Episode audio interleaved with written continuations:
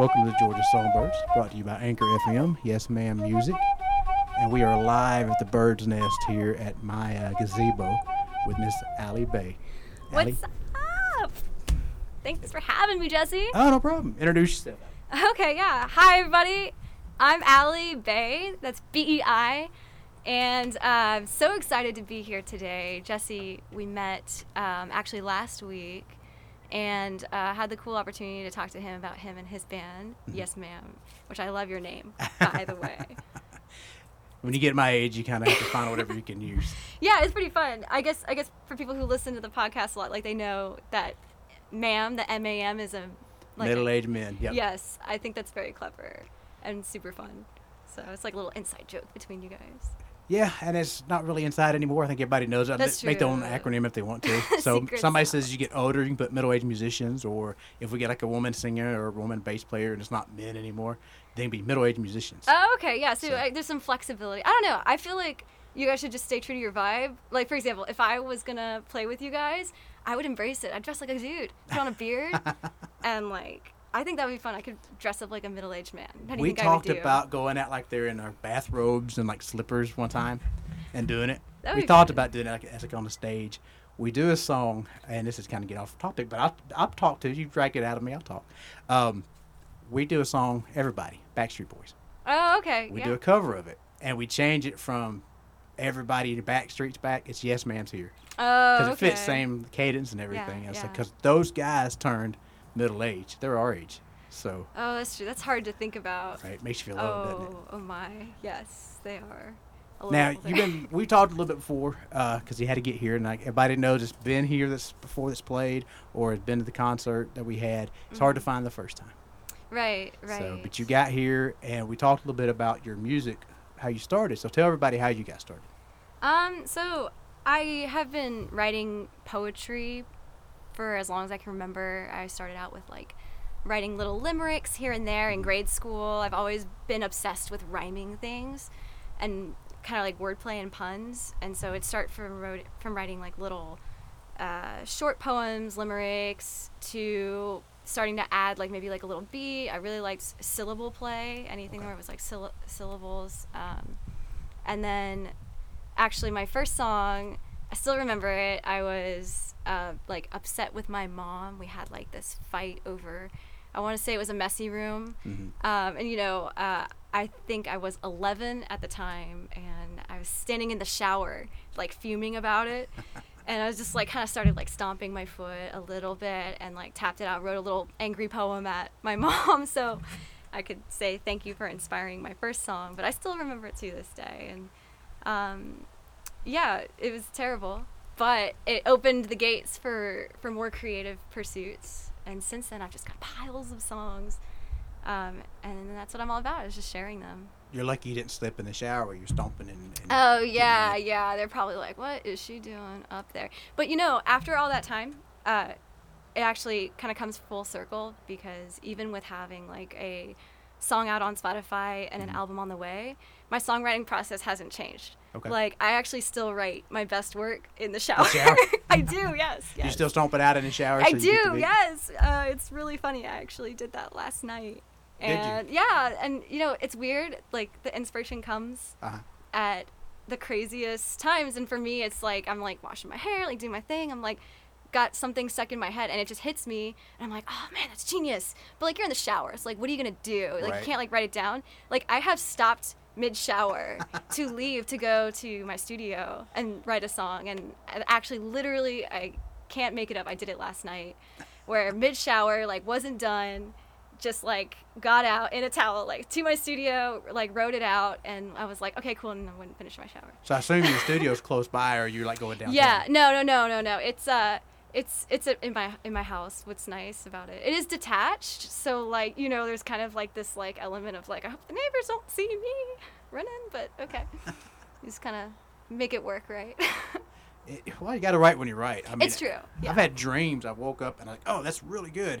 And I try to write it down and I forget every time. oh yeah yeah do you do the thing where you keep a notebook I've got it on my phone. I keep like in a. Uh, I do have a notebook of all my songs I wrote down because I I'll forget. uh-huh And uh-huh. so what I started doing is I will put like the, the chord over it, Oh, okay. And then I record it in my phone so that I at least remember the melody. Because if Mm-hmm. I don't, I write so much I'll forget. I don't know if that, you have that problem, but I'll write and I will forget it. Like I've gone back 15 years and wrote a song that I wrote that I like. It's like how do I play that? It's Like for my wife, I wrote a song for her for our wedding day, and I Mm-hmm. oh forgot how to play God, it. that's precious. I played it on the wedding day, which was 10 years ago. Mhm. Wait, 11 years ago. Did she cry when you played it for her? She did. Oh, I bet she, She did. She did. That's how I knew it was going to work because my first marriage, I wrote a song. She didn't cry, so I was like, oh, okay, that's red flag. That is like, that is so mean. like, here's my song. I hope you like it. No reaction. Right. I was like, well, damn, this, I thought I'd wasted it on her. So I was like, I'll write another one. So I wrote it for Diana, and uh, we played it uh, at the wedding. I had my son bring me the guitar, and I played it live. And I actually had it recorded for her. She didn't know that. She actually helped me write it. I didn't tell her that she was writing it, but she helped me write it. Oh. And then I relearned it uh, on our 10th anniversary because uh, my bandmate, which you haven't made my band, you saw me play, but he plays saxophone. And so he, he learned the sax part, and we played it on there. I had to relearn the song 10 years later. Because Oh I wrote God, it, and then I stopped yeah. playing it. Because I only need wrote it for her, and then I didn't think nothing else about it. They didn't have like Spotify. Did it feel weird, like like switching, like the object of who that song? Oh, it's not the same song. Oh, oh, okay, no. it's a different song. It's a different oh, song. okay, I misunderstood you for a minute. I was like, oh man, like that would be a little weird there. That, that would. That, I am a heathen, but I'm not that. yeah, that would be like. Hope she's not listening right now. Right. Oh no, I wrote this song for you. 15 Confessions in the microphone now. no, I wrote a whole different song for her. Uh, hers is Diana's song. The other's Got what it. I do. I'll let you hear them later. But that Okay. was, I like both of them, but I like Diana's better because, like I said, she reacted to it like she's supposed to. Like, Great, that's what I wanted. She's crying. I made her cry. Great. Mm-hmm. I know it sounds horrible, but you know you want a reaction out of it.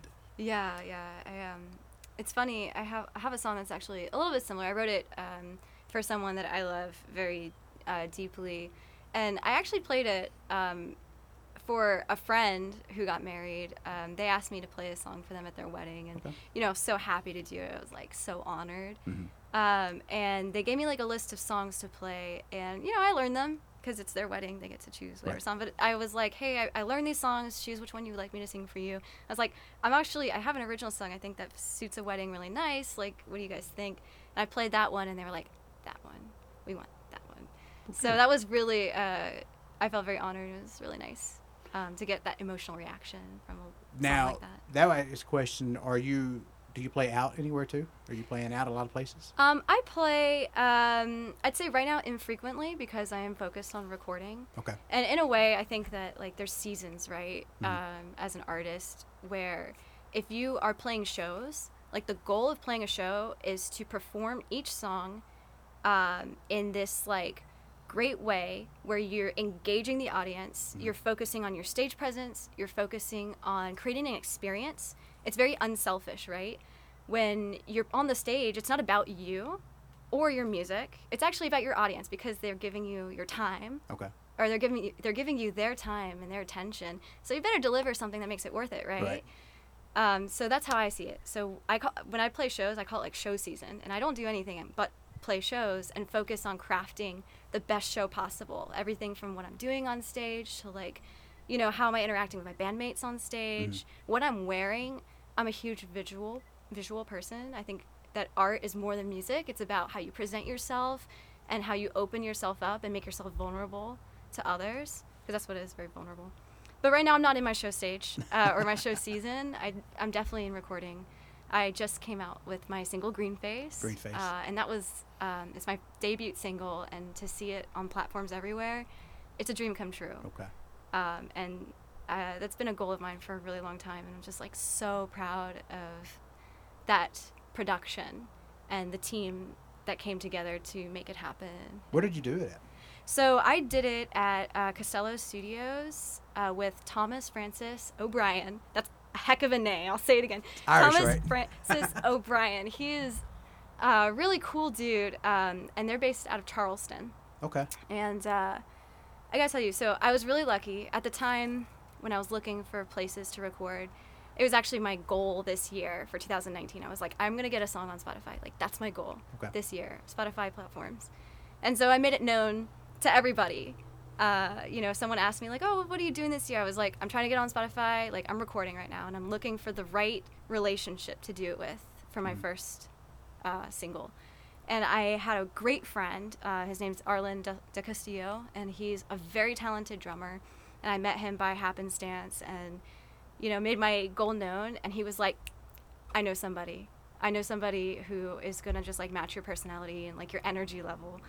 And um, he introduced me to Tom, and from there it was like magic. We talked on the phone a lot before we met in person because he's based out of Charleston. Okay. So there was a lot of conversations that we had about the song, what we wanted to sound like. I sent him my demo, and um, you know he had a great reaction to it. He seemed into the project, and um, by the time we met in person, it was like meeting an old friend. He greeted me with this big hug. Like I would say, recording day was the best day of my life. It's like in the top four days of my life, right next to like graduating from college and you know uh, stuff like that. Like if you can think of like maybe like the four big events of your life, like it's up there, it's in Mhm. there. Like, um, so it was the best day ever, and um, he's very talented, and the whole process was very smooth.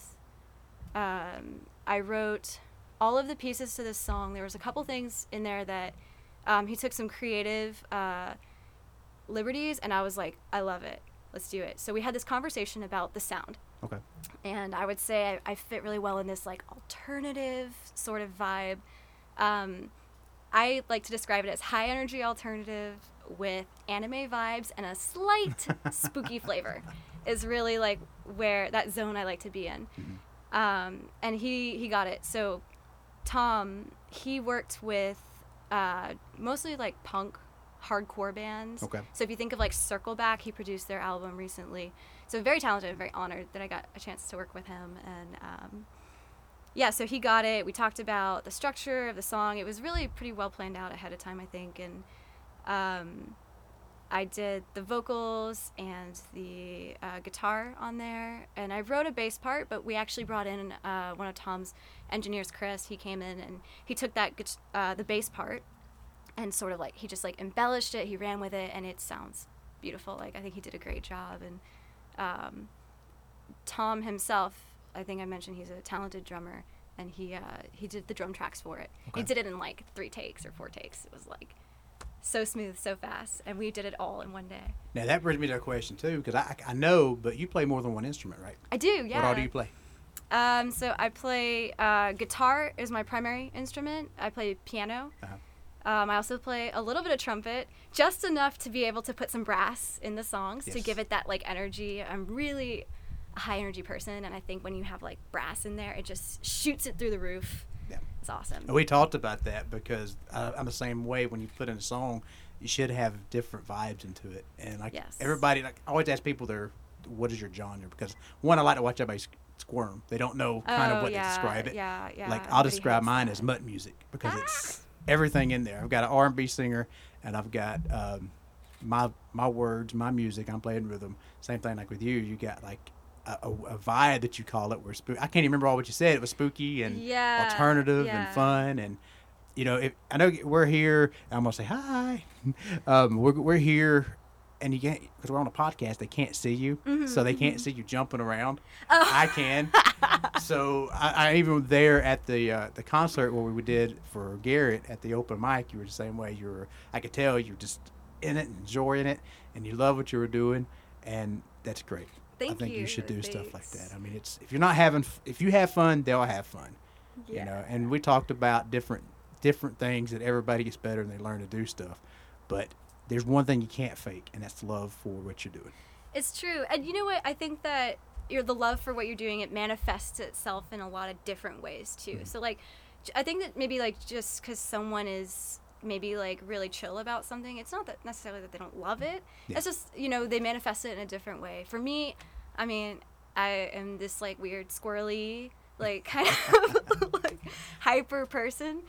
I'm very expressive and I've always been that way and I find there was a period of time where I tried to do the the cool thing, right? Like Mhm. try to like be too cool for school, like keep it smooth, like yeah, like be chill, like and it is so hard to to not be that way or like to not be yourself. Right. It's not it didn't feel authentic cuz you know, in my mind I'm like, man, to make rock music, you have to be a rocker, you have to be cool, you have to be smooth, you have to be legit, you know. Um, but I think that that's just that's just how I am. I'm a high energy person, and Right.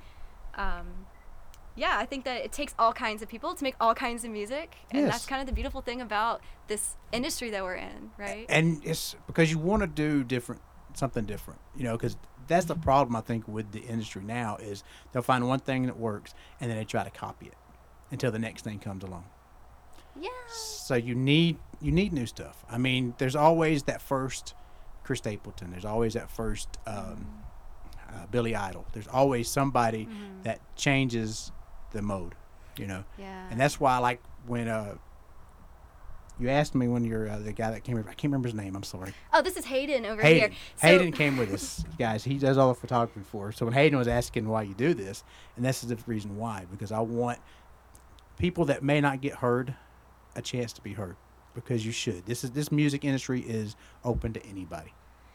Right. And you know what? I I think you hit the nail on the head. Open to everybody. Mhm. And I think it's really important as artists of any genre to remember that it's the taste of the listener to decide if they like their music or not. You don't like it's it, their channel. music on their phones or however choice, I don't know, a phone or radio or whatever station. They get to choose what they like. Yeah. You are only just providing them. You're making it available Right. for them. And that's kind of the way I see it. And you know, I've had people be like, "Hey, that was a cool song, but not really my jam." I'm like, "Cool, man. Like that's that's great. Like thank you for listening. Right. I appreciate that." And you know, uh, I think it's really important to be open to feedback of all kinds. Oh, yeah. It's great to when people are like, "Oh, I really love your song." People have really reacted very well to Green Face, and it is like so humbling to get all the love that I poured into that project and have it like come back to you.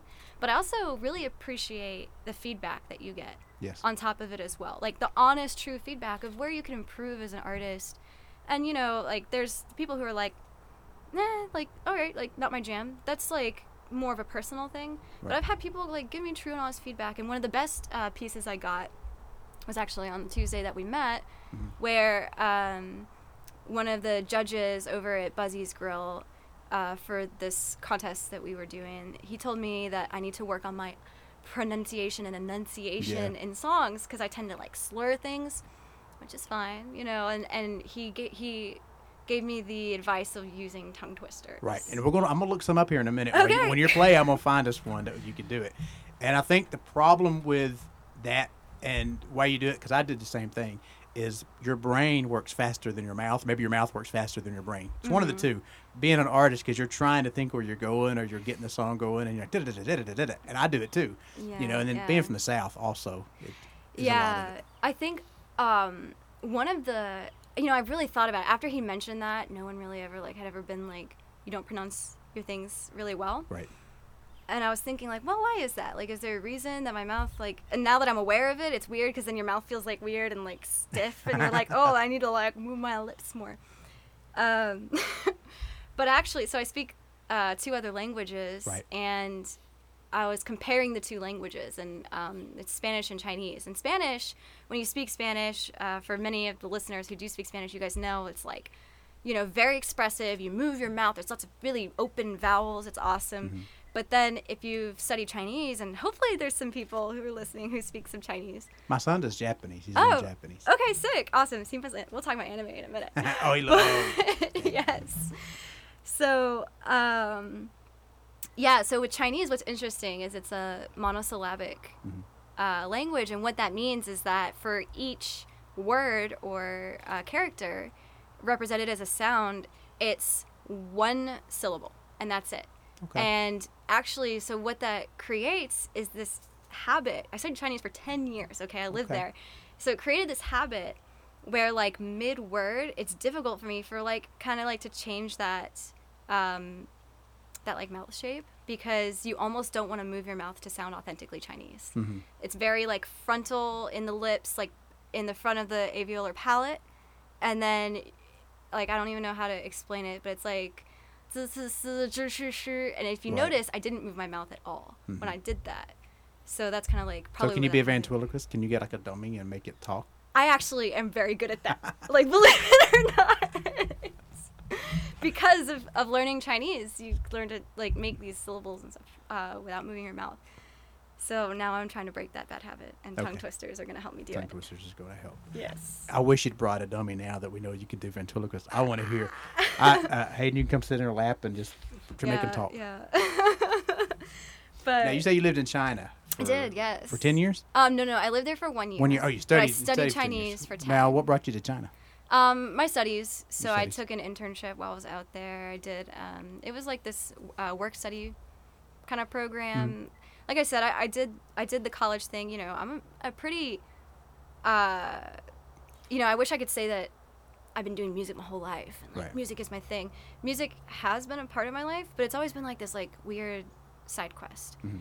Um, and I did the thing where it's like you go to college and you like, you know, get on scholarship and you try and get your office job and all of those things are awesome because I think they've really enabled me and empowered me Mhm. to pursue music where I'm at.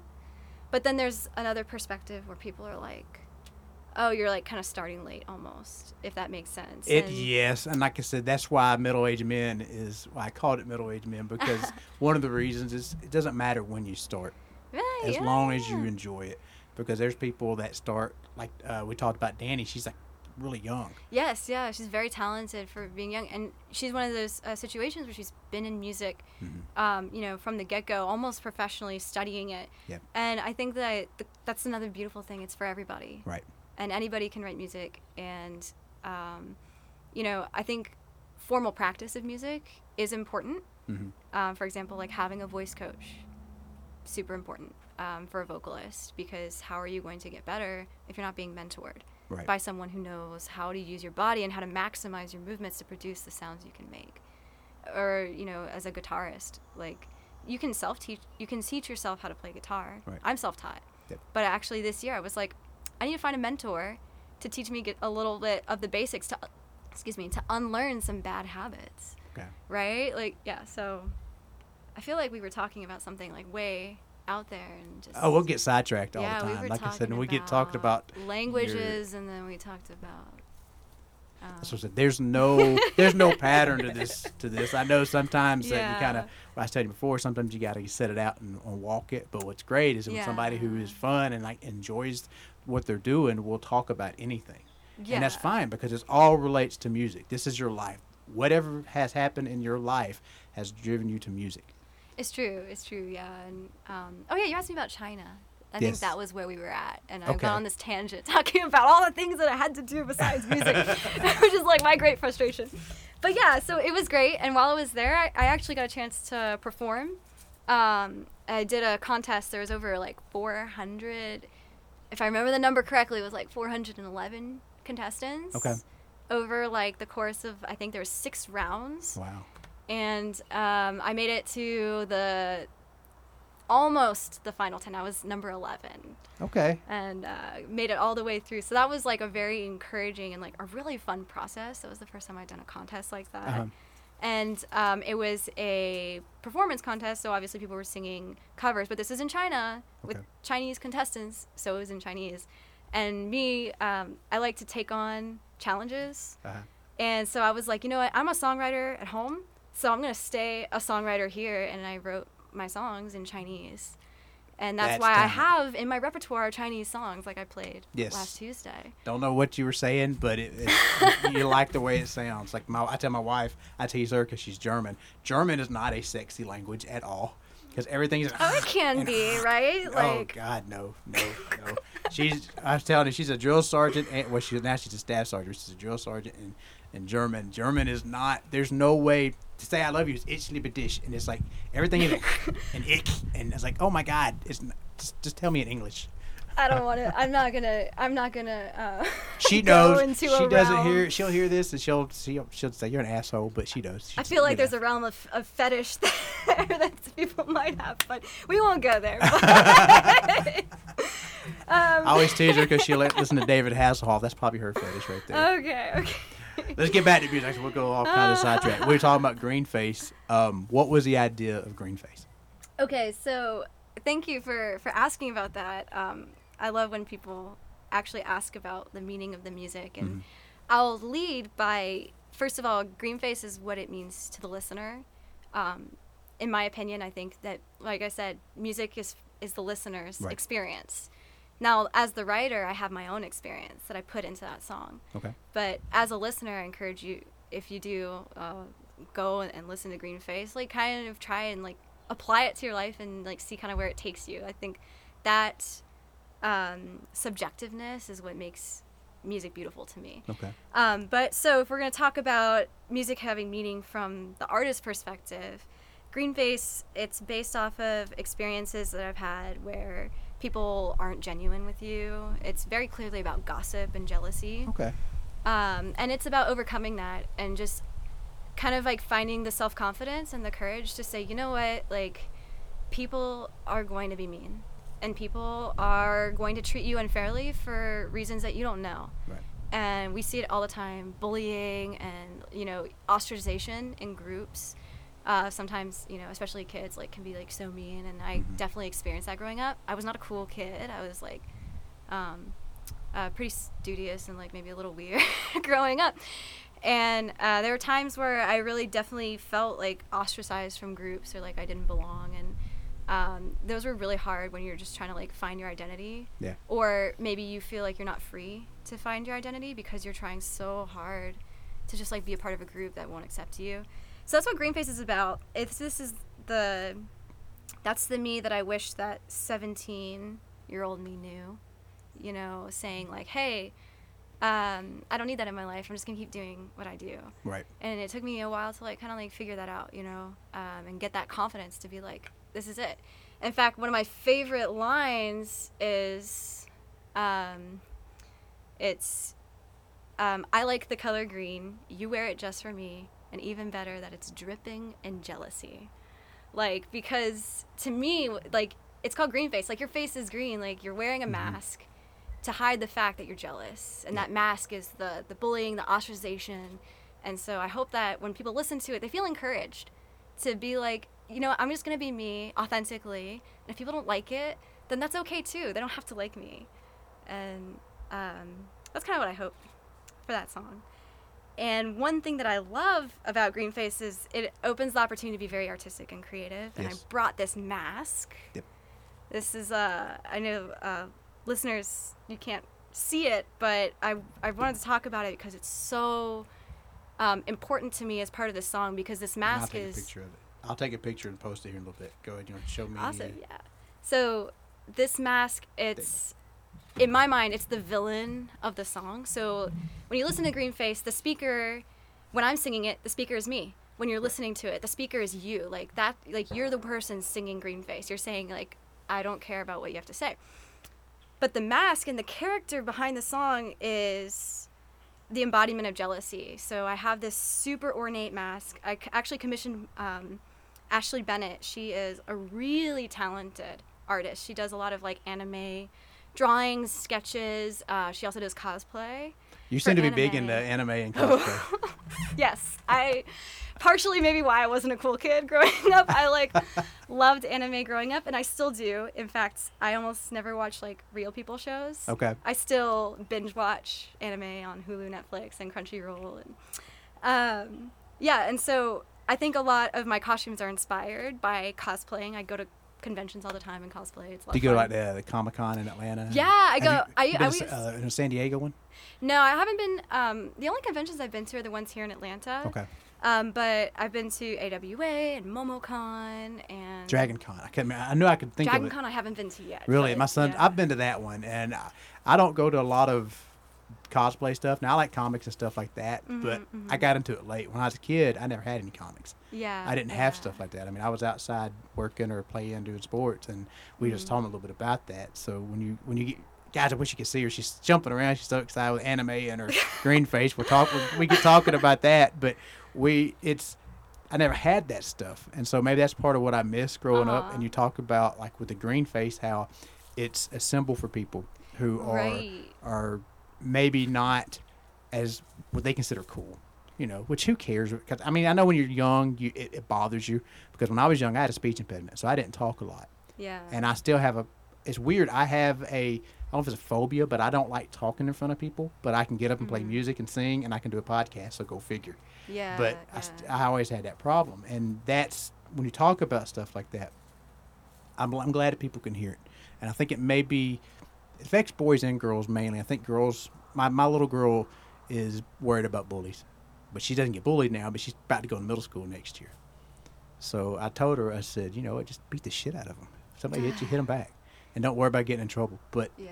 I know that doesn't solve everything. It's not. I'm not promoting violence. I'm just saying that it's different for I think for boys than for girls and how they deal with it. And I'm glad that you have an avenue. Where I'm going with this whole Yeah, conversation yeah, yeah, is I'm glad you have an avenue and you have something like your your green im- face to tell people. it's important to, to have an outlet, a creative Yes. outlet, and a support system. And I think that it's really easy to get wrapped up into wanting to be accepted by a group Right. of people. Um, but at the end of the day, if you have one good friend Yeah. or one good family member, if you have one person in your life, like that's enough. And that's something I've learned. And you know, at the time growing up, like anime was not cool, man. Like it was like very taboo. Like uh, it, I'm so happy. I think the world has really changed yes. and it makes me so happy because I think people really embrace it now. Mhm. And I see people they're going to conventions, they're very open about it. There's communities that are around it, and you see there's so many different types of anime for different types of people. And even to where I'm seeing people who weren't into anime uh, when I was, you know, in high school and growing up, like uh, now they're embracing it, and Yeah. I'm just like so happy because just like music, anime is for everybody. And of course, there's always gonna be the crowd of people who are like, "Oh, you used to make fun of anime, and like, um, you know, you shouldn't like it now because like you were so mean about it, like, you know." But I don't care. It's kind of like, yes, come to the dark side. yes, like, what is your favorite anime?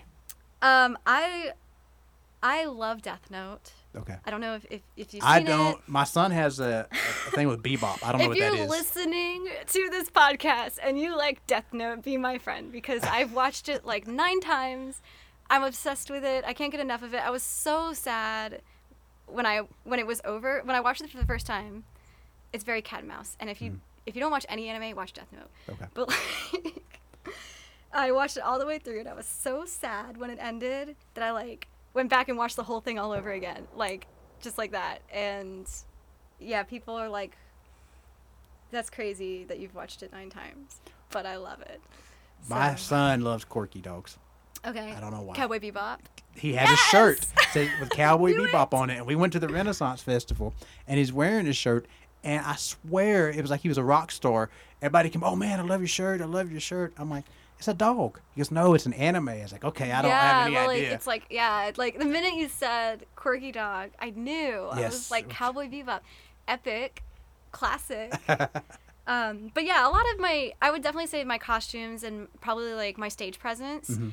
is heavily, heavily, heavily influenced by um, the animes I loved growing up okay. and the manga that I've read, and you know, this mask. I, I can't wait for people to, to, to see it. If you can't see it, uh, please go check out the. He just snapped a photo and he said he's gonna post it. But Absolutely. it's gorgeous. Uh, my, uh, I'm just like so in awe whenever I look at it. But so this artist, Ashley, she actually handcrafted it out of Worbla. If you're a cosplayer, you know Worbla is a really fun material. It's not the easiest to work with. You have to like melt it. It comes in like either pellets or powder. Okay. So she actually molded all of this by hand.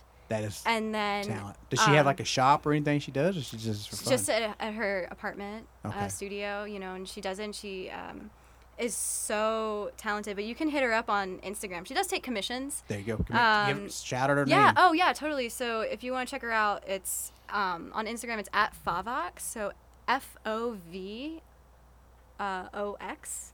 And if you follow me, you're gonna see her stuff too. So like, if if I think it's F O V O X.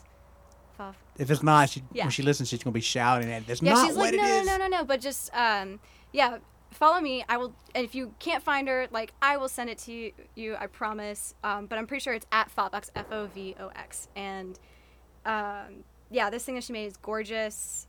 She was the whole process was awesome making it. I came to her with the idea. Mm-hmm. I was like, listen, I want to do this mask, and it's really important to me that it is very, um, like, it's gonna represent jealousy, so it needs to be mischievous. Okay. It needs to be kind of like sneering a little bit, but I also need it to be made so that I can perform on stage with it, that I can move my head around and do a hair flip, Right. and it's not going to come fly off, and that it's um, easy for the microphone to pick up my voice. so she did a so she came to me with some concept sketches and she was like let's do like a half face mask so that you know your your mouth is free and then uh, we talked about what sort of elements that we want in the mask and we actually had a really hard time finding reference photos because um, there's a lot of like uh, thai and chinese masks um, that we're looking at but you know i didn't want it to be like um, a ripoff of something oriental so we really like took a lot of time scouring the internet. She actually went to London um, on a trip during that time, and she came back after going to the the museum out there. I wish I was cultured in European stuff. I don't really know what that really famous museum. If anybody knows, message it to me. I'm sorry to our British friends. um, but and she came back with some more mask inspirations. Okay. And we pulled elements that we really liked. I'm a huge fan of like sharp lines and like boxy shapes Mhm. visually. And so um, I told her I was like, I want to be kind of sharp and piercing, and um, you know, she gave me several designs, and we we really she was very great at helping me adjust it. It's absolutely everything I ever wanted, and she took a lot of time to make it. Um, there's a piece of the mask. Actually, most of the mask is a mosaic where she actually, one by one, all of these little stones glued them together and fit them perfectly into it. I'm afraid to drop it. I, here you go. I don't want to drop your mask. No, I mean, and it's hardy. It's Worbla plastic, so it's it's very durable and. He's like, oh, she put these diamonds. You take all this time. Like, and you handing this to me. Here, take it back before I Oh drop yeah, I handed it. over to him. You should have seen him, guys. He like was like very ginger with Yes. it. He was like holding it so gently. Yes. But My I wife it. says I don't know my own strength, and I'm I'm Mongo. She calls me Mongo because Mongo smashes everything. So, But yeah, go check it out, guys. and also I'll put a picture up there for it because it's very. I can see the Chinese kind of dragon esque, but it's, it's really gorgeous. yeah, and and the actually the the inspiration animal is is monkey. Monkey. Uh, okay. Yes, because I think that they're very mischievous. I love primates. I love monkeys. Um, I think that they're just like a really probably because I'm such like a high energy Yes. animal myself. so Is there a okay? Because I don't know anything about anime, so is there an anime monkey? Um, I mean, there are anime monkeys, but nothing that super inspires me. I would probably say people say like Goku from Okay. um, Dragon Ball probably is the the most common. Like, so Son Goku is like a, a very important um, literary figure in Chinese and even Japanese Okay. culture. Um, and like the Monkey King is one of the great literary works in Chinese. Um, and so there's actually a lot of animes that draw from that historical piece of literature. And if you don't know that, um, that it's it's kind of like uh, parallel to if you think about like the epics, like like uh, um, Odysseus Okay. and stuff. Like that's like the the Oriental version, right? Like Son Goku and like those stories. Is, uh, Journey to the West is actually the name that you can start your search. I'd recommend look up Journey to the West. Um, but that's my that's my language nerd coming out.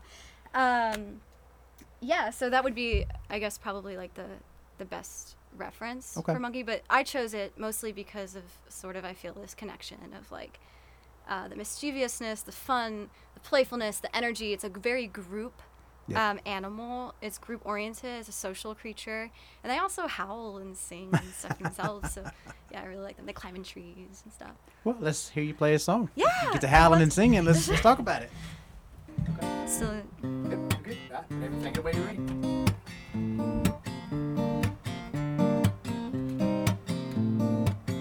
Psyched, you guys. You guys thought I was gonna play a sad, slow one.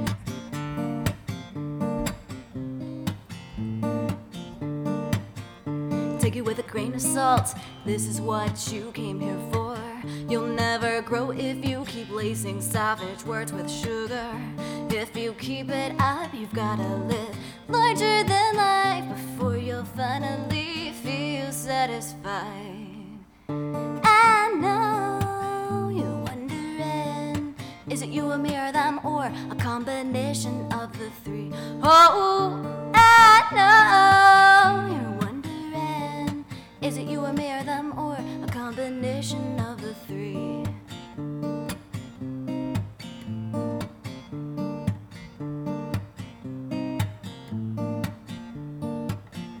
Now you melt away your time living through another's YouTube stream.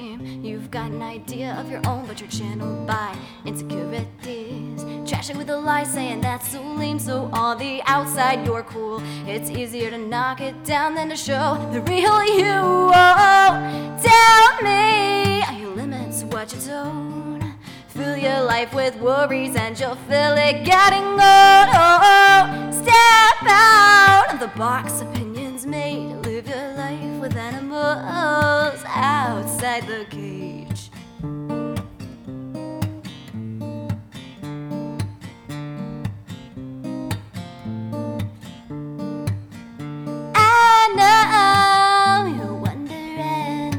Is it you, a mirror, them, or a combination of the three?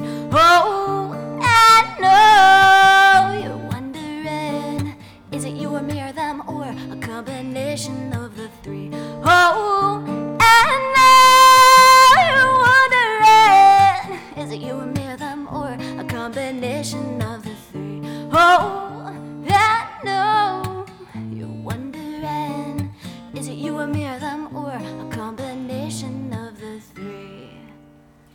Jitter there at first, gotta tell you.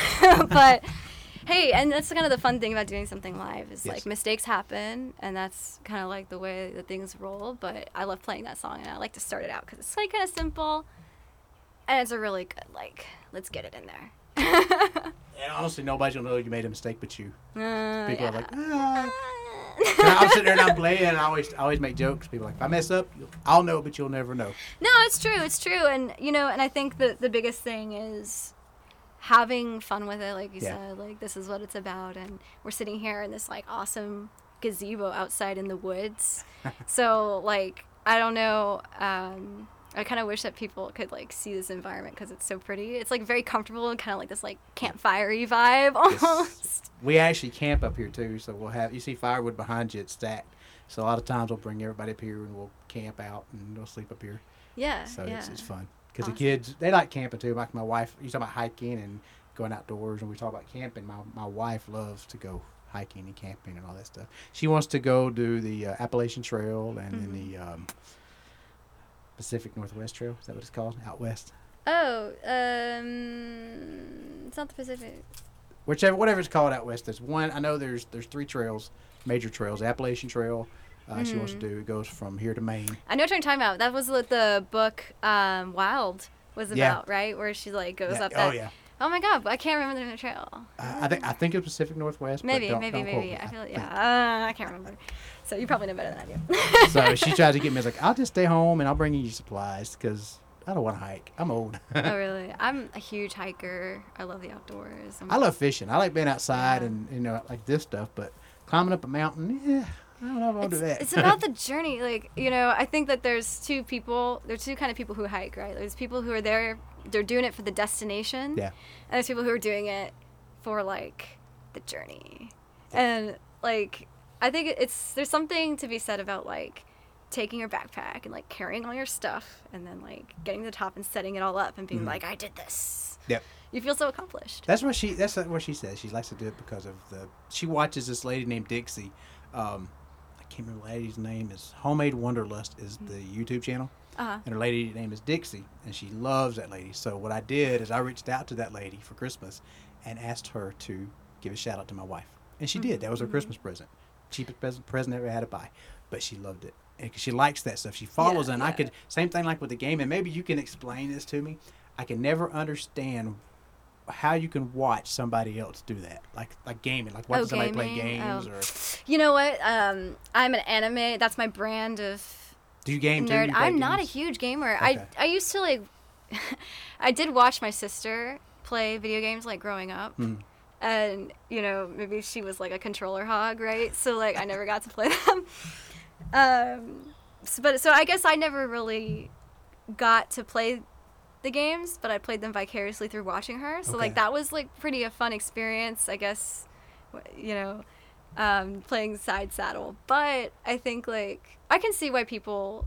I think watching people vi- play video games, it's more of like people really like to see the walkthroughs on YouTube or like see like streaming because maybe, especially for people who like don't have access to some of the resources it takes to play those games. Mhm. For example, like if you don't have like a great gaming setup, like or maybe your computer can't handle like the RAM that's required to play those games. You can Yeah. watch someone play through them and still get the experience. Well, being out here in the woods, there's we don't get anything. We get our internet sucks. Oh, Because I wanted to, and I'm still going to do it. I just got to figure out how is is like streaming because people live streaming. We talk about the podcast Mm-hmm. and Avenue, and now where a lot of people are going musically is house shows and stuff like that. That's where people are kind of playing out. Dude, I love house shows. They Um, get ratchet. I'm going to do. I've got a pool over there that I'm draining. I'm going to drain it completely out. I'm building a stage, and I'm going to have a concert. I'm Mm-hmm. going to live stream it from inside the pool, Oh, that's sick. like the old '90s style. I love it. You have some do. skateboarders going in there. So I'm gonna build a band. I'm gonna have ba- us and then another band to do that. So do you ha- you have a band or is it just you right now? Um, so I have people who I do play with. Okay. Um, I would say uh, we have not all officially played on the same stage all at once. Okay. But we are going to get there. Um, I do play. Um, I have a really great friend, and his name's Aldo Cardenas. And Is that the gentleman that was playing with you? yeah, Aldo, okay. Aldo Cardenas, and he is just like such an amazing guitarist. Mm-hmm. Like very talented. He actually has a band of his own, City Playgrounds. Okay. Um, and yeah, just really just like a salt of the earth kind of guy, and um, really happy that um, you know he plays with me. We that was actually our first set together, but we jam, and then um, yeah. So I think that's probably the challenge of uh, people just getting started is like kind of finding that right team Right. um, and also like understanding where you are as an artist and what you can handle as far as a band goes. So like for example, I really want to get a, a band together, Mhm. but right now I'm in this like recording phase that I've already Right. started, and it came to a point actually with a friend where we were like trying to like decide like okay are we gonna do a band? Like where are we at? Like you know we jammed to- together and he wanted something like very seriously like let's make it a band. And i was like i need to finish recording first Yeah. and then once i have that out like let's go into show season. And i think people are really quick they want to jump into playing the shows and stuff and for me um, i'm very methodical and it's really important to me that i get the, the highest quality content music out and that means picking apart my songs to a level of detail that I can't do if I'm playing shows. Yeah. Um, I don't have the bandwidth for it. So you know, I'm not ready. I wasn't ready um, for it. He was. So th- unfortunately, in that particular situation, there was somebody where hopefully in the future we'll get to work together. Um, I would love to to work with that particular person, but um, that's just the na- nature of it. Everyone's gonna be in different stages. You have to find the right fit. You have to find the right personalities. I'm a huge believer in that. You know, you don't have to be the greatest musician in the world, but you have to have the right attitude. Mhm. And everybody has to get together and understand each other Yes. and kind of like like the music right off the bat and kind of like be in it because it's fun. If it's not a good vibe, the music's gonna suck. right. I would agree with that to the point because I'm think also these musicians, a lot of guys that play just musically that don't write or anything they want to play. Mm-hmm. If you're not still enjoying playing music, it's not going to work. Right, right. And and also I think like it's important to have a loyalty to your members. So like for me, obviously like I'm Alley Bei. Like I'm a solo artist kind of like by um by the image that I'm putting out is what it seems, but I think that once that team is assembled there's this loyalty that needs to exist because you know, if if you move on as a as a solo artist to other things, you could not have gotten to that point without the people who've backed you up to get there. And I think that rather it doesn't matter what the name is, like whether you're a band, then you have this like collective thing, like the many trees or whatever, Right. or you're a solo artist. Like you still need to have that loyalty and that um, that glue that sticks people together. And um, so, in order to, to foster that, like I'm I'm still uh, kind of building that team. And um, for the people who I have played with, it's if the people who I've, I've had the opportunity to, to work with, like, it's because they're great musicians, but they're also awesome personalities, Right. and I just really respect them as as people and as musicians as well. And that's good. I mean, because that's good advice. Because when you're looking for a band or you're looking to start a project, if the pieces don't work, it doesn't matter. Yeah, and that doesn't mean that um, you can't maintain friendships or build relationships. You know, like two awesome people don't always make an awesome relationship. That's true for dating and for music. Right. So yes. So you're over here writing like really talking about like your songs. You're writing deep emotional songs. And mine are drinking and breaking up and doing all kinds of crap. So I was like, uh-huh. she's kind of deep, and I don't know if she she may not like my kind of music, but Um. it, it goes the same way with with people, like you say, relationships and and bands. It got it's got to work. If it doesn't work, it doesn't mean you, you can't be friends and you can't go your separate ways. But exactly, and you support each other work. in your different projects, and you go different routes. You know, um, and you know you just shake hands and you appreciate what you have, and you know, and maybe in the future like things will turn around. You get to like do things together again. So if if you're a musician and you're listening to that and that's what you're struggling with, like I really encourage you to just like be open about it and just understand that people are going to be in different places, and um, that's okay. And that's what I love about the songwriting community as a whole is most people are very perceptive to that and they will understand it's a very tight knit community and it's not a hateful place. I mean it's not like Mm-hmm. Oh, yeah. they don't want you to succeed because when you write I don't know if you co write with other people, but I like co writing with other people Mhm. because there's different views. Right. Like I said, you have different experiences and I have different experiences and it works when you put Mhm. stuff together. But sometimes, like I said, it may be completely opposite. You know, you may want to write about anime and I'm drinking about drinking. Mhm. I don't think you can do a drunk anime song. Maybe you can. I don't know. I think you can, man. I, I disagree with that statement. You Well, then we're gonna write a drunk anime anime song. Right. I think like time out writing solo versus co-writing. You know, that's actually a subject that's been heavy on my mind. It's so interesting that you Mm. like bring it up because I, you know, one of the things is when you co-write, you're really letting someone in very deeply, very personally into like the way you think. And I think Right. like everyone's songwriting process is so different. Like, you know, not gonna invite anyone in the shower with me when I'm writing songs, you know. No, I'm just kidding. But, you know, that's like a whole other zone is um, allowing yourself to be vulnerable in that level and um, that is territory I've I've tiptoed into a few times in my life. I co-wrote one song with somebody, and I mean, it was like magic. It was so great. It turned out awesome. And then what happened? The dude picks up and like he had to move. He got married. He moved to like Maryland, Right. and then we never played the song ever. So, um, you know, it it's like uh there's something unknown that can happen in the co-writing session that is just like there's this um, meld of it's more than just you it's definitely beautiful and um, like a relationship right it's it's super intimate but at the same time there's sessions where it can be like really fun. You know maybe just someone's like give me a beat. All right let's make a jam. And it ends up being like this really fun song that comes out. So it just depends on sort of like what the mood is and Yeah. like what you're trying to achieve. As an artist and also like how well your styles blend or maybe they don't blend maybe they totally clash and it works in the song. So i think but it's also really important before inviting others into that process to understand yourself as an artist. Yeah. And that's kind of like um, where i'm at right now i'm making this album very very solo. Um, it's just me and then working with tom. And there's definitely collaborative effort happening there. Mhm.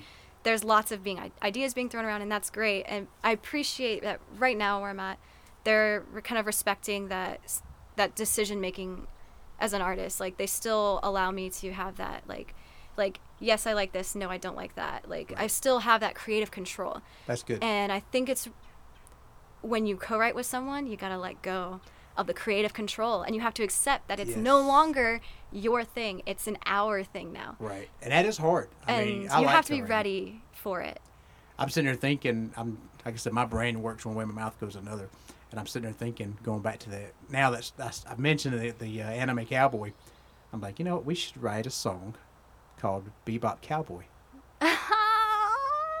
Flip it around. I don't even think about the beep. I know my son would like, no, don't even touch anime stuff. But it's funny. It's, it's like urban. I was thinking urban cowboy, but that's me thinking in my mm-hmm. head. Like I said, but you're right. 'cause you got to let go of your ego. You got to let go of uh, the fact that it doesn't mean it's not good. It's just maybe it doesn't fit for whatever you're trying to do. You just got to come mm-hmm. together and mm-hmm. make it fit. Exactly. So- And sometimes it's just like any songwriting session, even if you're by yourself. Like, how many times have you written a song where you're like, I'm going to do this? And then something totally different is the end result. You're like, this is not Uh, at all what I started to do. And now here I am sitting here, and it's like, Like so, like I like this. But you're, it- you yeah. your process. You're in the shower and it comes to you. Mine is I'm in the bathroom because I have to hide from my kids. It's the only place I get any type of. of and it's usually I'm just sitting there sitting there playing because it's good so acoustics. funny. TMI, I know, but anyway. So I'm playing uh, a song, and it always turns out one song that I write will be completely different than what I thought. Mhm, Like I was telling you, I, I, mhm. when I, my, I get a lot of inspiration from my kids, you know, Yeah, because they'll say something that's just funny, and it's like, oh, let's, okay, let's write a Mhm. song about that.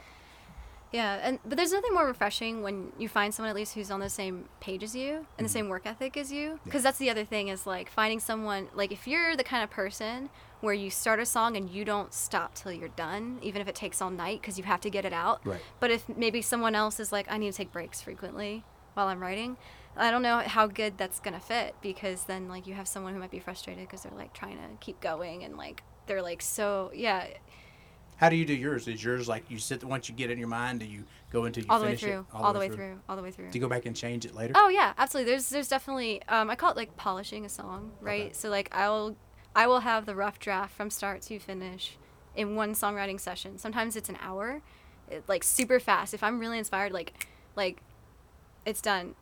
Um, but then there's times where I'll be up late into the night, like just like really like into it, like thinking of the poetry and like you know I might I might even like start stepping into the editing phase Mhm. you know, right after it.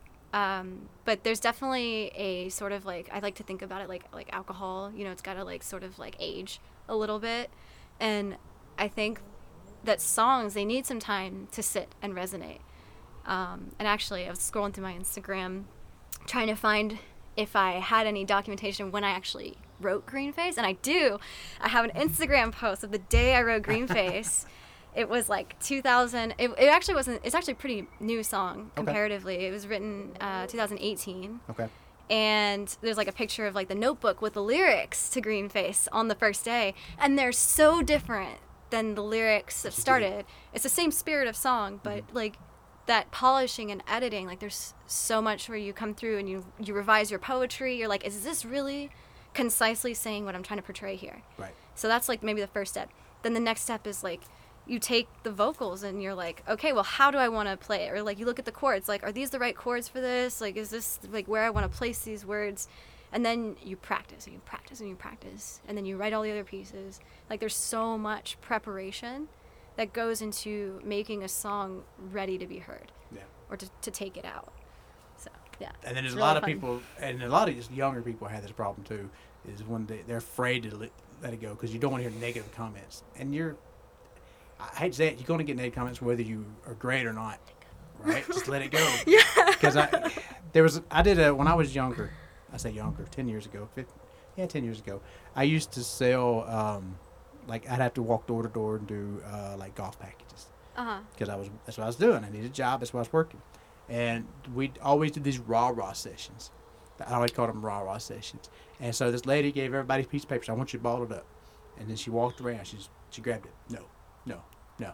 Just throw the nose away. Doesn't matter. You're going to Mhm, get mhm. so many no's. It doesn't matter because you, when you're trying when you write music, you're trying to get it out.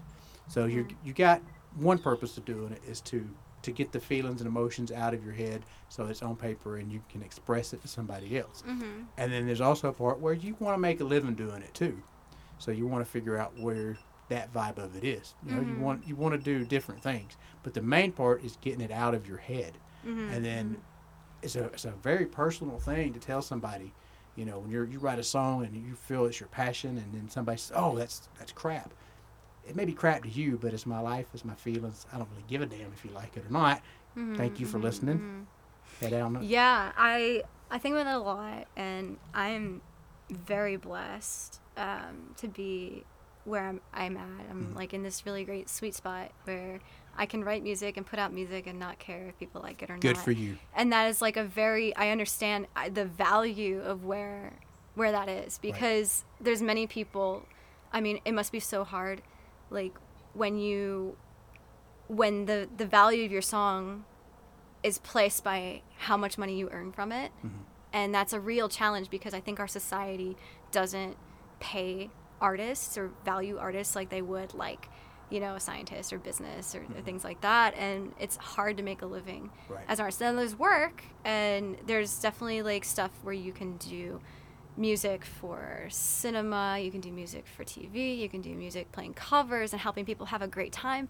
But as an original artist, um, it's very, I mean, it's so competitive because people are so talented. Yeah. And um, there's so many different styles of music where when you put something out there, you know, and it's not as well received, um, that means that maybe you don't eat as an artist, right? And so at that point, you s- become adverse to taking risks and become afraid to try new things because you want people to like your music Right. and you know what works so you're going to stay in that convention and i'm very grateful and like i said like super blessed to be in this uh, weird sweet spot where i can take risks and um, you know i think it's really you know do i get to devote as much time to music as i would like no i have a separate career that i, I do maintain outside Mhm. of music um, Something's got to pay the bills. yeah, Right. it does. It pays the bills, and, and I am passionate about my other career. I'm in cybersecurity. Okay. Love it. So much fun. Um, great challenges in that industry too. But what's nice about it is is it does afford me the opportunity to take risks, be Mm-hmm. a risky music maker, and do weird things. And um, I'm so excited to get back in the studio with Tom. We're recording again in November, and this next song is highly experimental. I, I I gave him my demo and he was like, "It's very Quentin Tarantino." Was his reaction, and I'm like, "Yeah, let's do it. Like, figure this out." So, um, I, How many I would coming s- out on your album? You got an album coming out. How many songs? Are you doing an actual Um, EP or an album? So we're we're just going full Straight. straight, album. Um, so right now the project is 12 songs. And you um, got just Green Face out now? Or? So right now Greenface is not a part of the album. That was just my experiment single to test the waters to because I'd never put out a single before. Okay. I'll put on the end of this podcast for. Oh, too. thank you. Yeah, I yeah, that'd be awesome. And that was me testing the water just to be like, what does it look like to take a song Mm-hmm. and put it through, you know, all of all of what it takes to create a professional sounding production. And you know, what does that process look like? Putting something, going through distributor, finding the right producer, making that team, Mm-hmm. um, working. Uh, I did a photo shoot with Hayden here, and um, he's certainly taken awesome photos.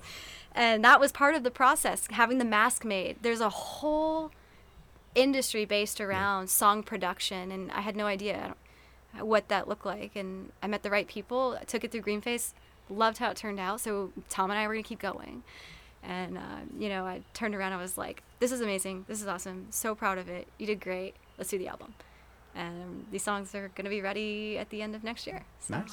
When they are ready, come back on and we will do a uh, CD release. Oh, awesome! And yeah. that's what I, I did that with mine. I did it with Mark uh, Grunhofer. He does like an instrumental tracks.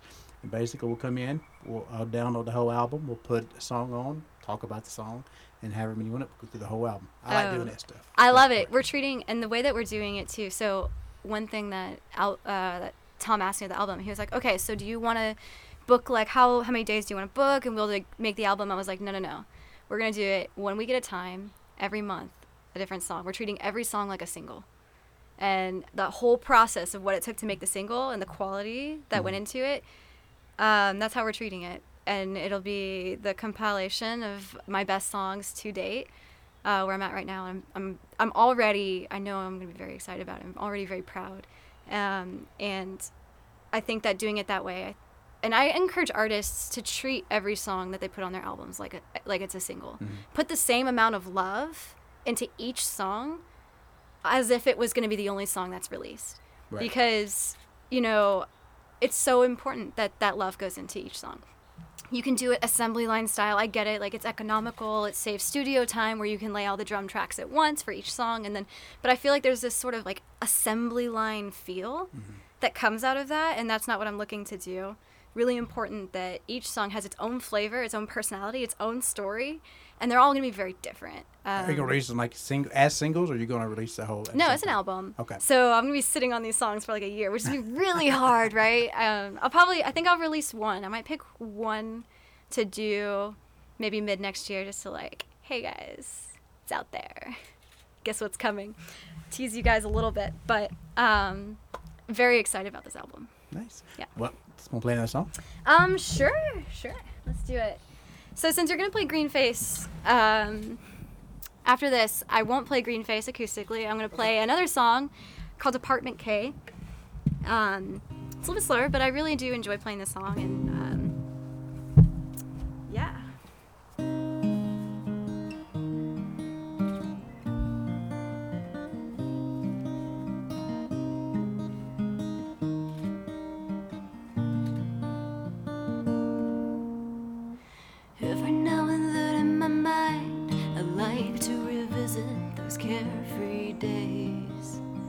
All that happened next, I like to reset back to Monterey. I know somewhere out there, there's a man I'd never recognize for all the change. But there's a boy I learned to love wild, and I left him there in apartment K. Tell me, do you still like to take your board out to the mountains and snow?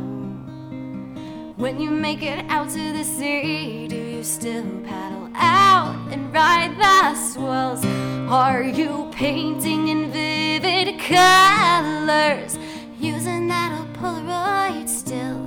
Do the things that we used to do together bring your mind back to me as well? Well, I see now you grew yourself a beard and got yourself a job out in the world. You've been married once, but I guess she couldn't keep you any better than I could. It's been a little rough, and you have seen some stuff that I could never guess, and no, I'll never tell. Baby, I should tell you, after all this time, I've been all along. Cause somehow we're parallel. You and I couldn't shake each other. You were cautious, and I said nothing. And I've chosen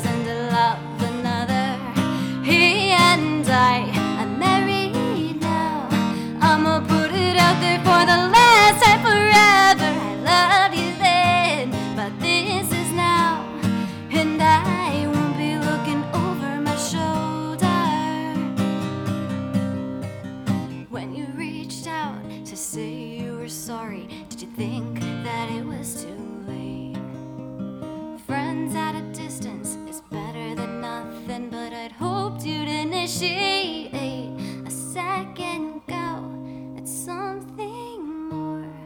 Maybe ask me how I felt. I've gotta confess, your Facebook messages have got me missing you like hell. Cause somehow we're parallel. You and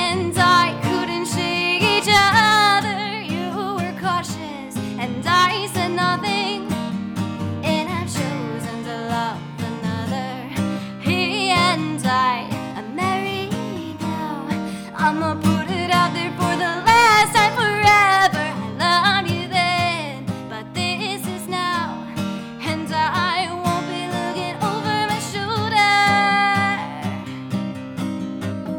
How does it feel to know in my dreams I'm standing at the flat from our memories? I'll never go back, but you can bet that I'll think of the boy I a piece of me. Cause somehow we're parallel. You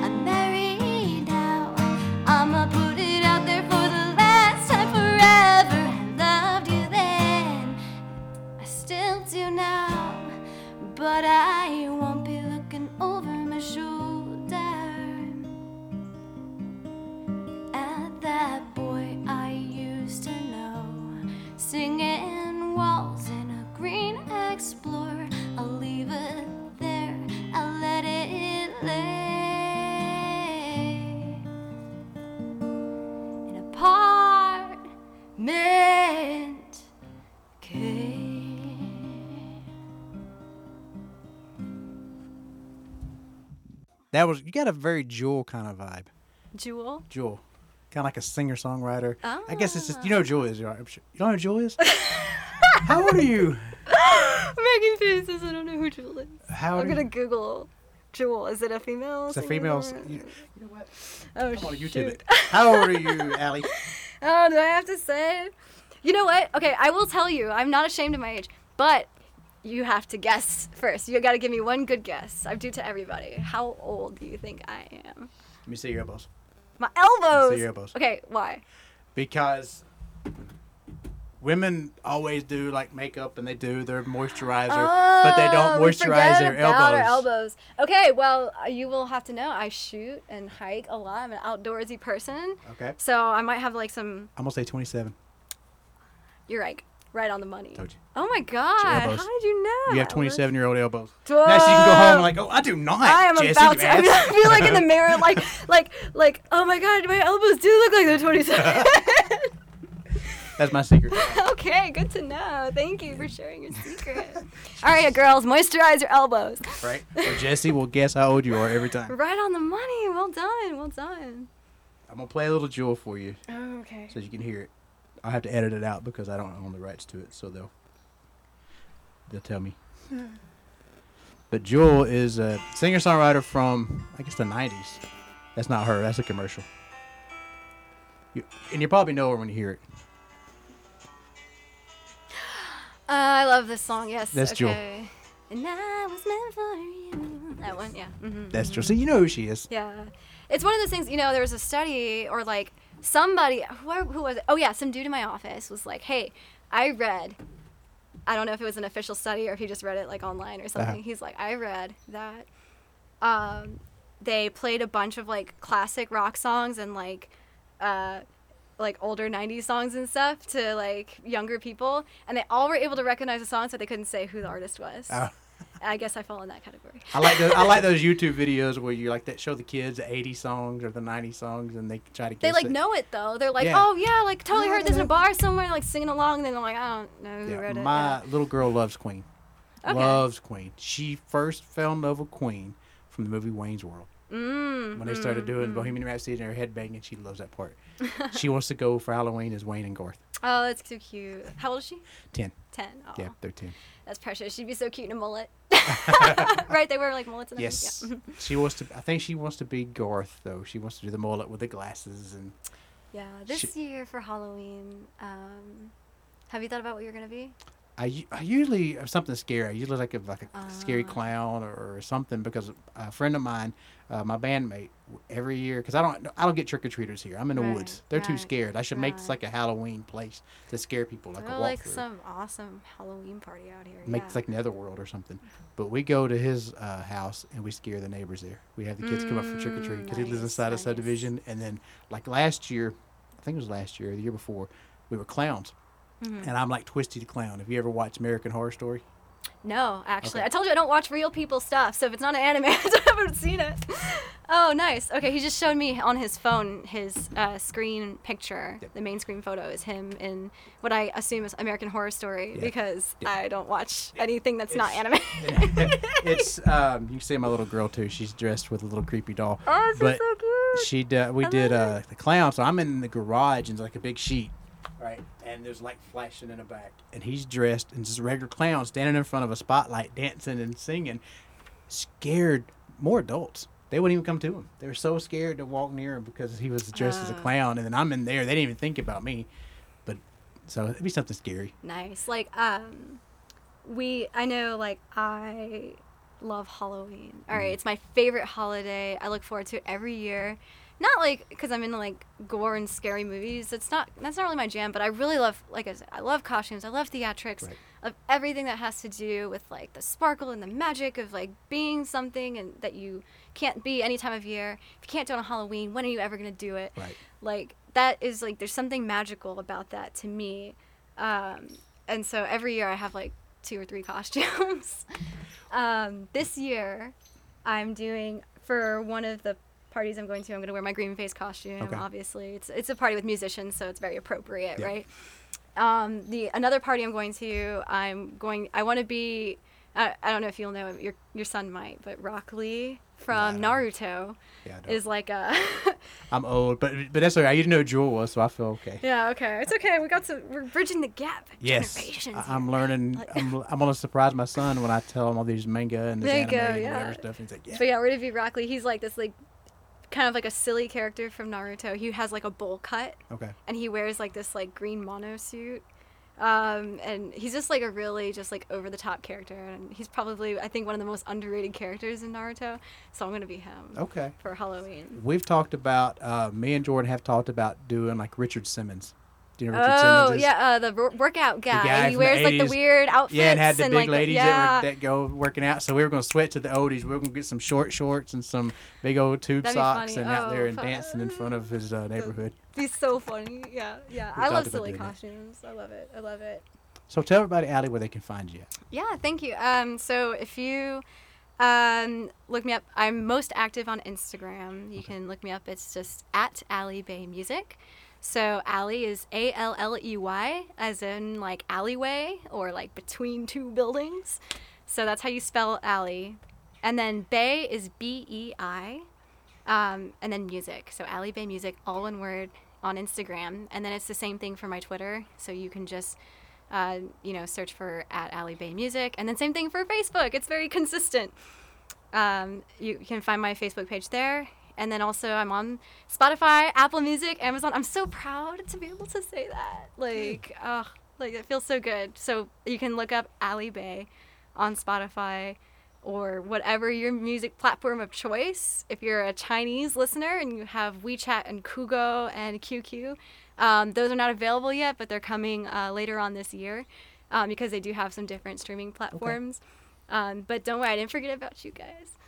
And that's that's funny that you talk about overseas a lot of stuff. That is typically where most singer songwriters do the best is like overseas. Like i make fun of my wife because of germany and david hasselhoff but they actually will take more singer songwriters i don't know hmm. what it is but it's when you have a, a friend of mine donnie hammonds who does my music in after dark studios he has his own band and he's like hmm. number one in germany. He gets like streamed out all the time Wow, that's awesome. That's amazing. Yeah, I think, I mean, I, feel like we do the same thing, right? Like we love our British artists and we love our K-pop, and maybe not like everybody's into that, but like it's pretty widely received here, right?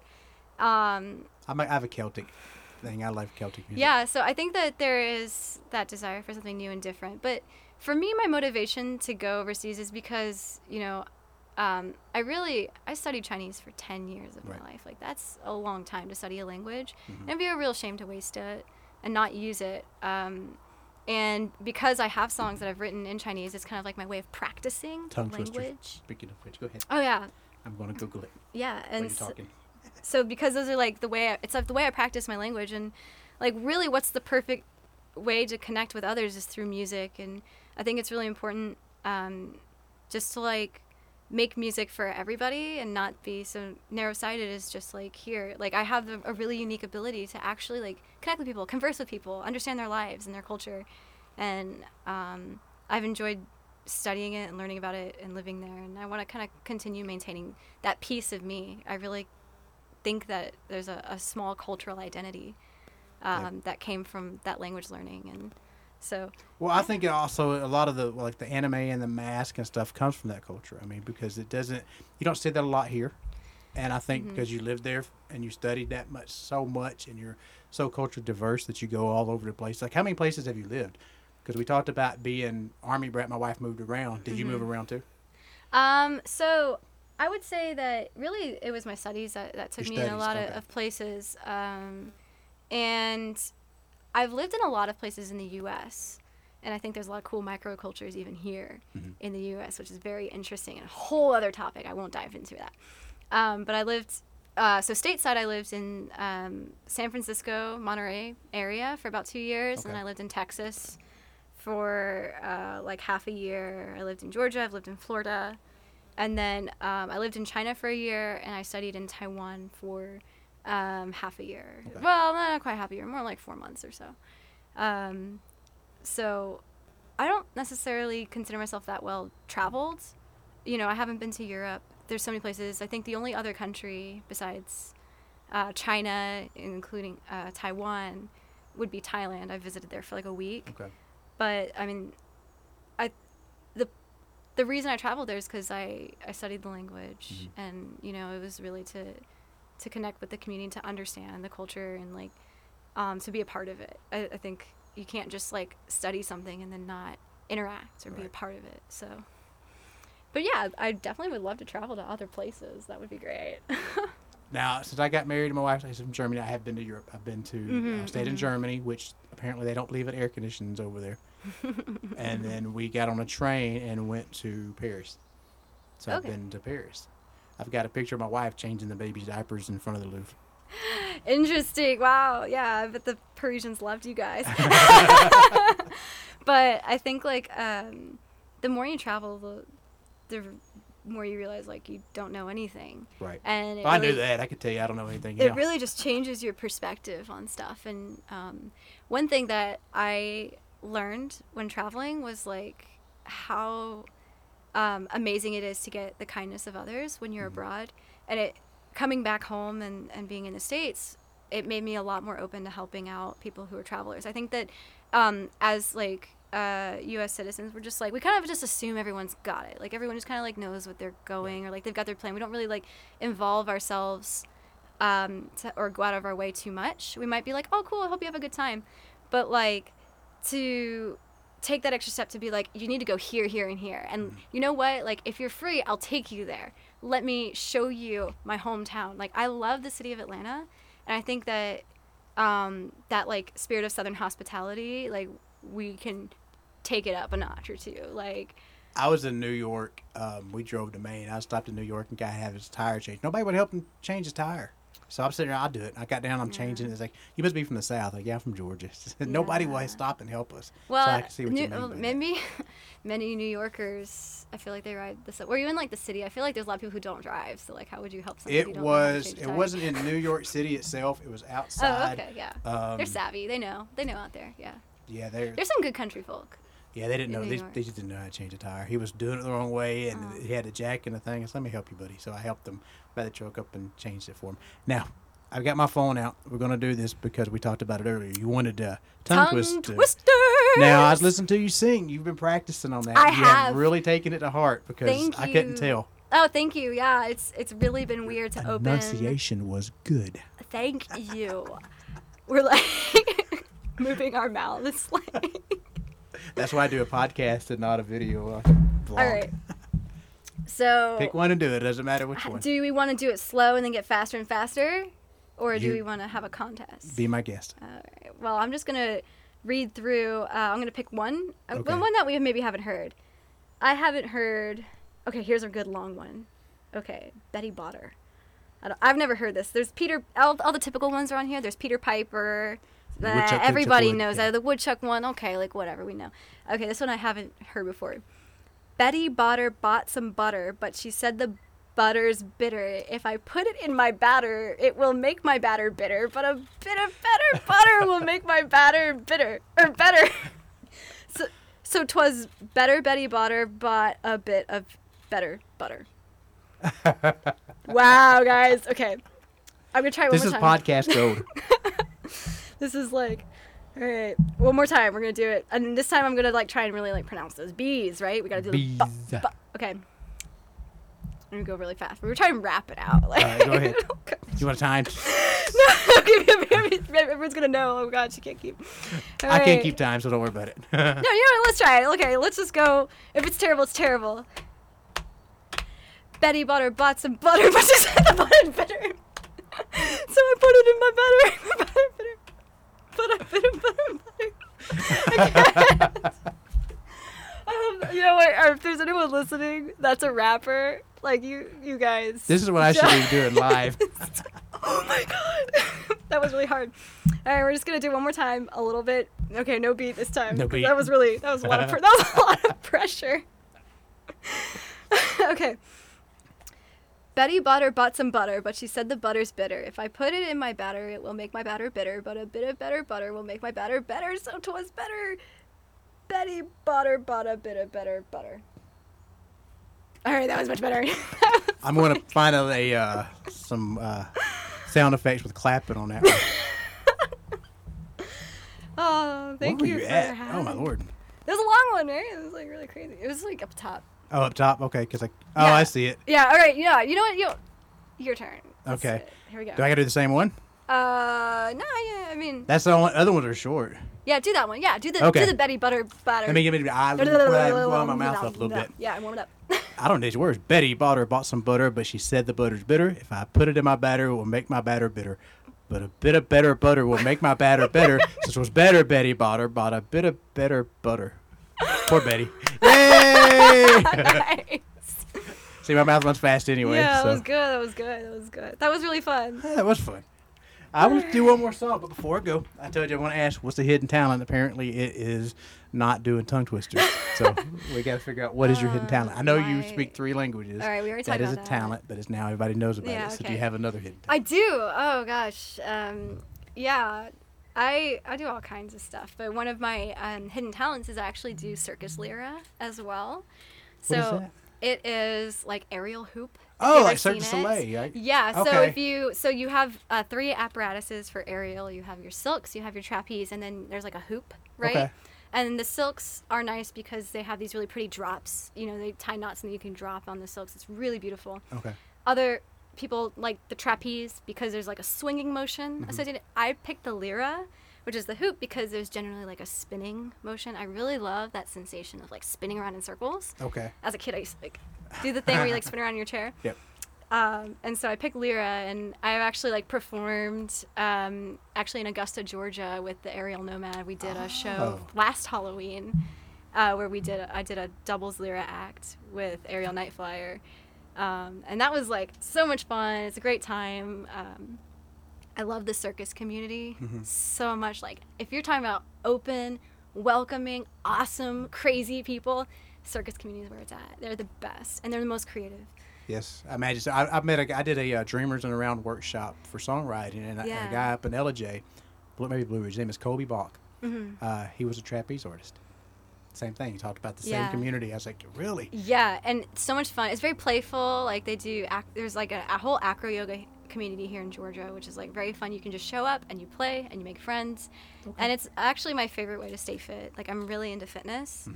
Um, I do I do everything from like cross training to like hiking to running and you know your standard gym stuff. Right. But my favorite way to work out is actually aerials. I imagine that's got to Um, be harder than any other stuff that. It's just like about. so free and like so much fun. And what's amazing is I actually could not do a pull up Mhm.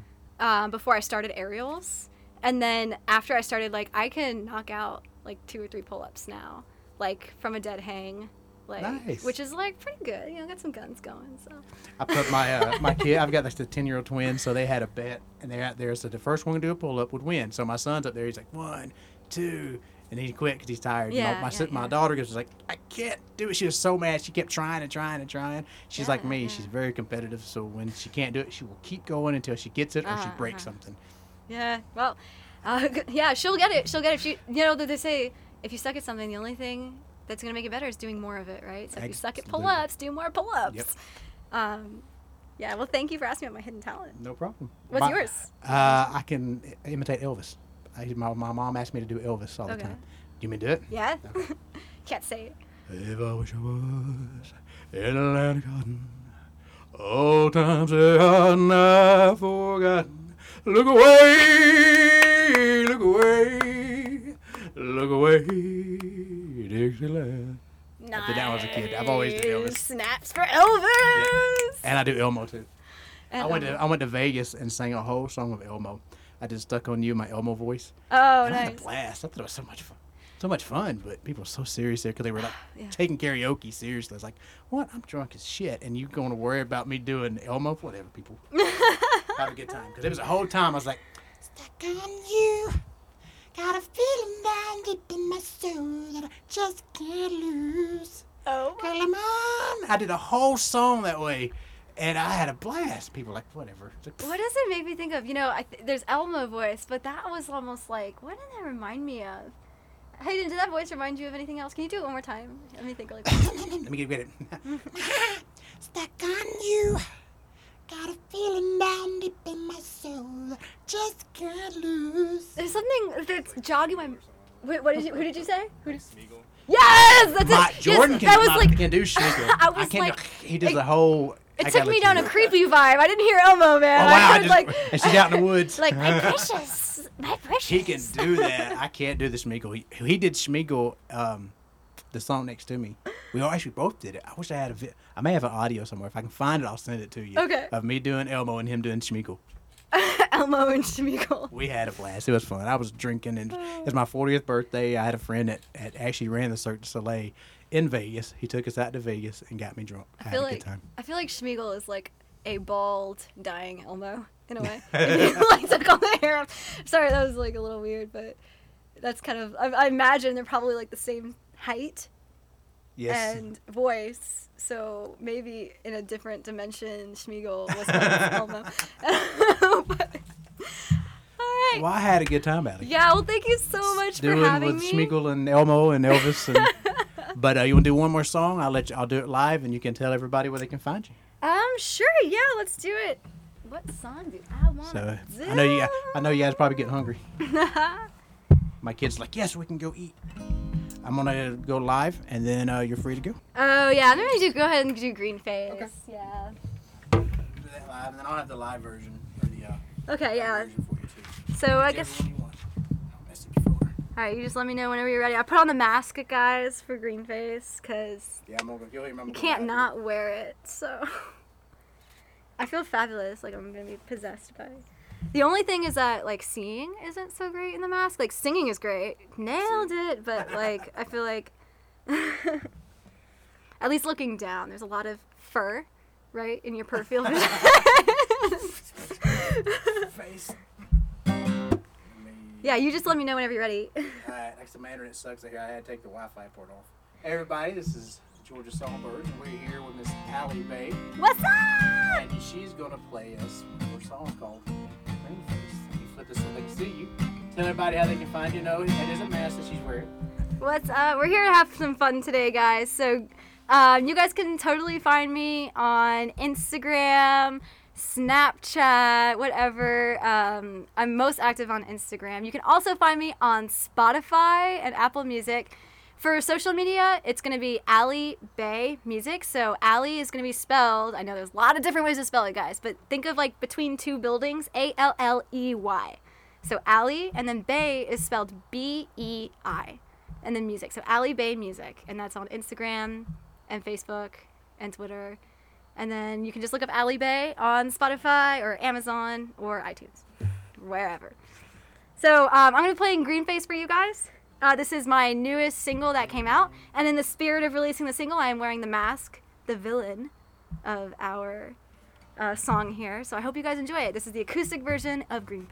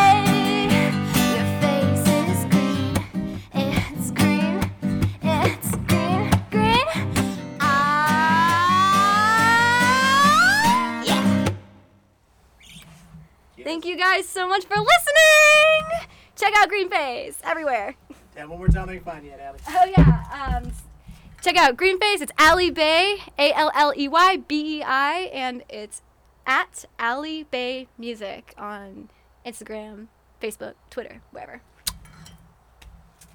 Thank you guys for listening. That was Alley Bei, and she had brought her own photographer. Go ahead, tell everybody where you. Yeah, that's Hayden. Um, please Hi. check him out. Give us your plug. uh, at Hayden Martin, DaylightHayden.com. He's a little shy. He's, he's been he's been very good sitting over there. and holding Yeah, he's been the best. He's the best to work with. Um, yeah, thank you, Hayden, and thank you, Jesse, for having me. No problem. All right, thank you everybody for listening. That was Miss Alley Bei Music, and I had a good time, Alley. All right, I had a best time, Jesse. See you next time, everybody. Thanks for listening. Bye, guys.